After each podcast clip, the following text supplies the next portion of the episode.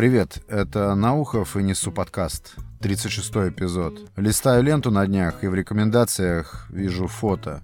Девушка с мужем, очевидно, и с ребенком. Счастливая семья. Смотрю на лицо девушки и понимаю, что откуда-то знаю ее. Память острая на лица. Точно знаю, но вспомнить не могу никак. Крутил, вертел, не могу вспомнить. И вдруг вспомнил.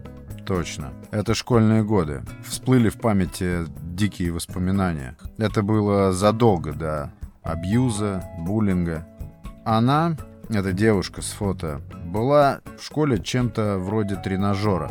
Все, кто созревал, тренировались на ней трогать грудь. И вот интересно, ни на ком другом это не проделывалось, только на ней. Такая дикость. Страшно представить, что она испытывала тогда.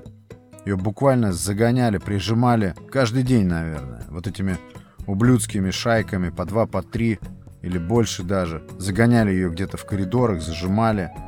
Когда кто-то понимал, что ему тоже уже пора приобщаться к такому развлечению, сразу думал о ней, ни о ком другом, как будто она именно для этого предназначена.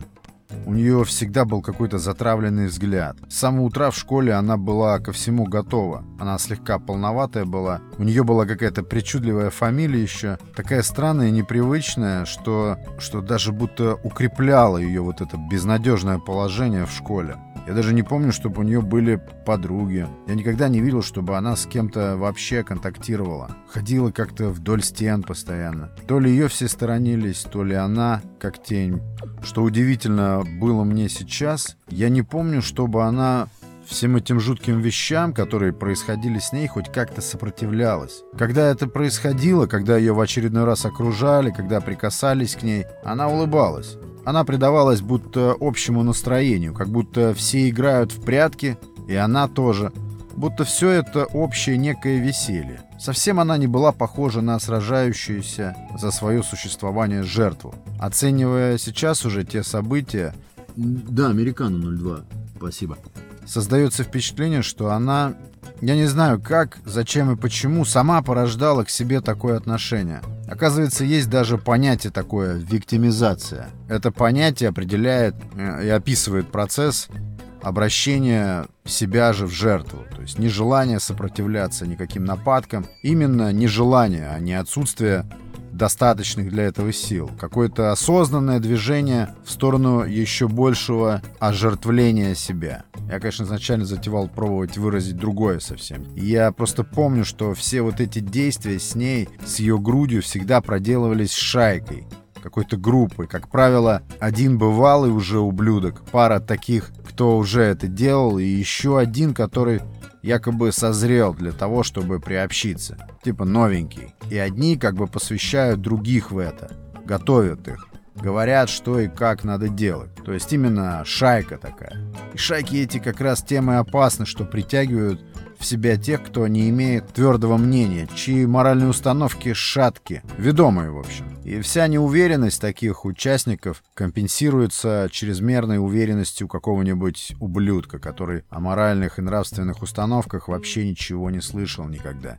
И, конечно, не только любопытство подростковое тянуло к этому новеньких. Такими развлечениями можно было выделиться среди остальных, среди других, кто еще не прикасался, перейти на новый уровень. Толпа или ощущение толпы со своим вот этим пагубным, убогим преступным свойством подтягивать к себе слабоумных, слабовольных, когда вот эти слабовольные могут сыскать себе уважение, матерых, продвинуться. Я тоже попался на этом. Я, видя, как с этой девушкой обходятся, всегда чувствовал, что что-то здесь не так, что все это неправильно. Но я тоже угодил в это. Попал под влияние общего движения. Очень хорошо помню, как это было. Взгляд ее помню. Она знала меня. Но не просто знала, а знала именно как такого, от которого не стоит ждать ничего плохого. Я не входил никогда в эти шайки, мне было это противно. Но я все равно подвергся этому движению. Оно пересилило во мне и здравый смысл, и мою мораль. Она не сопротивлялась. В ее глазах я только увидел вопрос, типа, «И ты туда же? Ты-то как мог?» Я это увидел, отдернулся, помню, и такой стыд меня охватил. Стыд, какой редко я вообще когда-то потом испытывал. Я убежал, помню, обходил потом ее стороной, проклинал себя за то, что не слушал себя, а слушал вот эти низменные первобытные призывы большинства.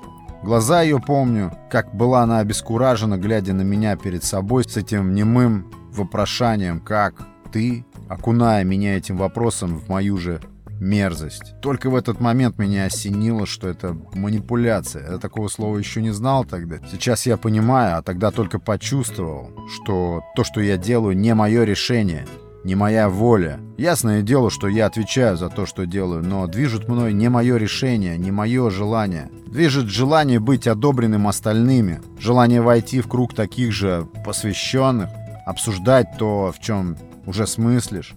Вот тублюдство-то.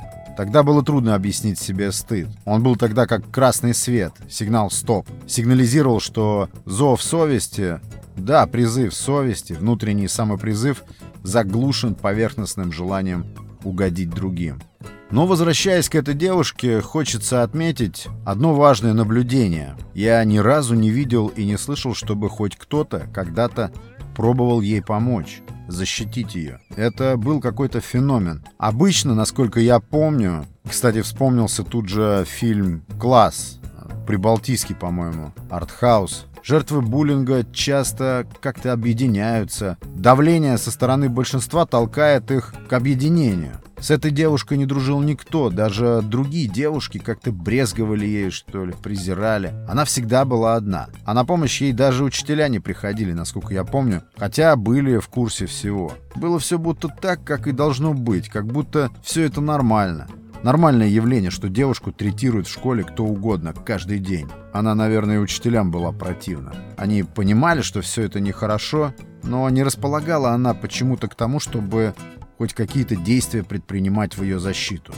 Кстати, и в армейской среде тоже. Там бывало, что офицер, он первый, кто отвечает за здоровую атмосферу во всем подразделении, он с удовольствием наблюдает за тем, как издеваются над кем-то бесхребетным. Они видят, во-первых, что жертва буллинга не то, что не может себя спасти или защитить, она просто этого не желает. Зачем тогда, они думают, нам брать на себя эту миссию? Хотя в том же фильме «Класс» ребята Ох, как сумели себя защитить. Я искренне надеюсь, что у этой девушки с семейного фото все хорошо, и школьное прошлое ее не отзывается в памяти болезненными кошмарами.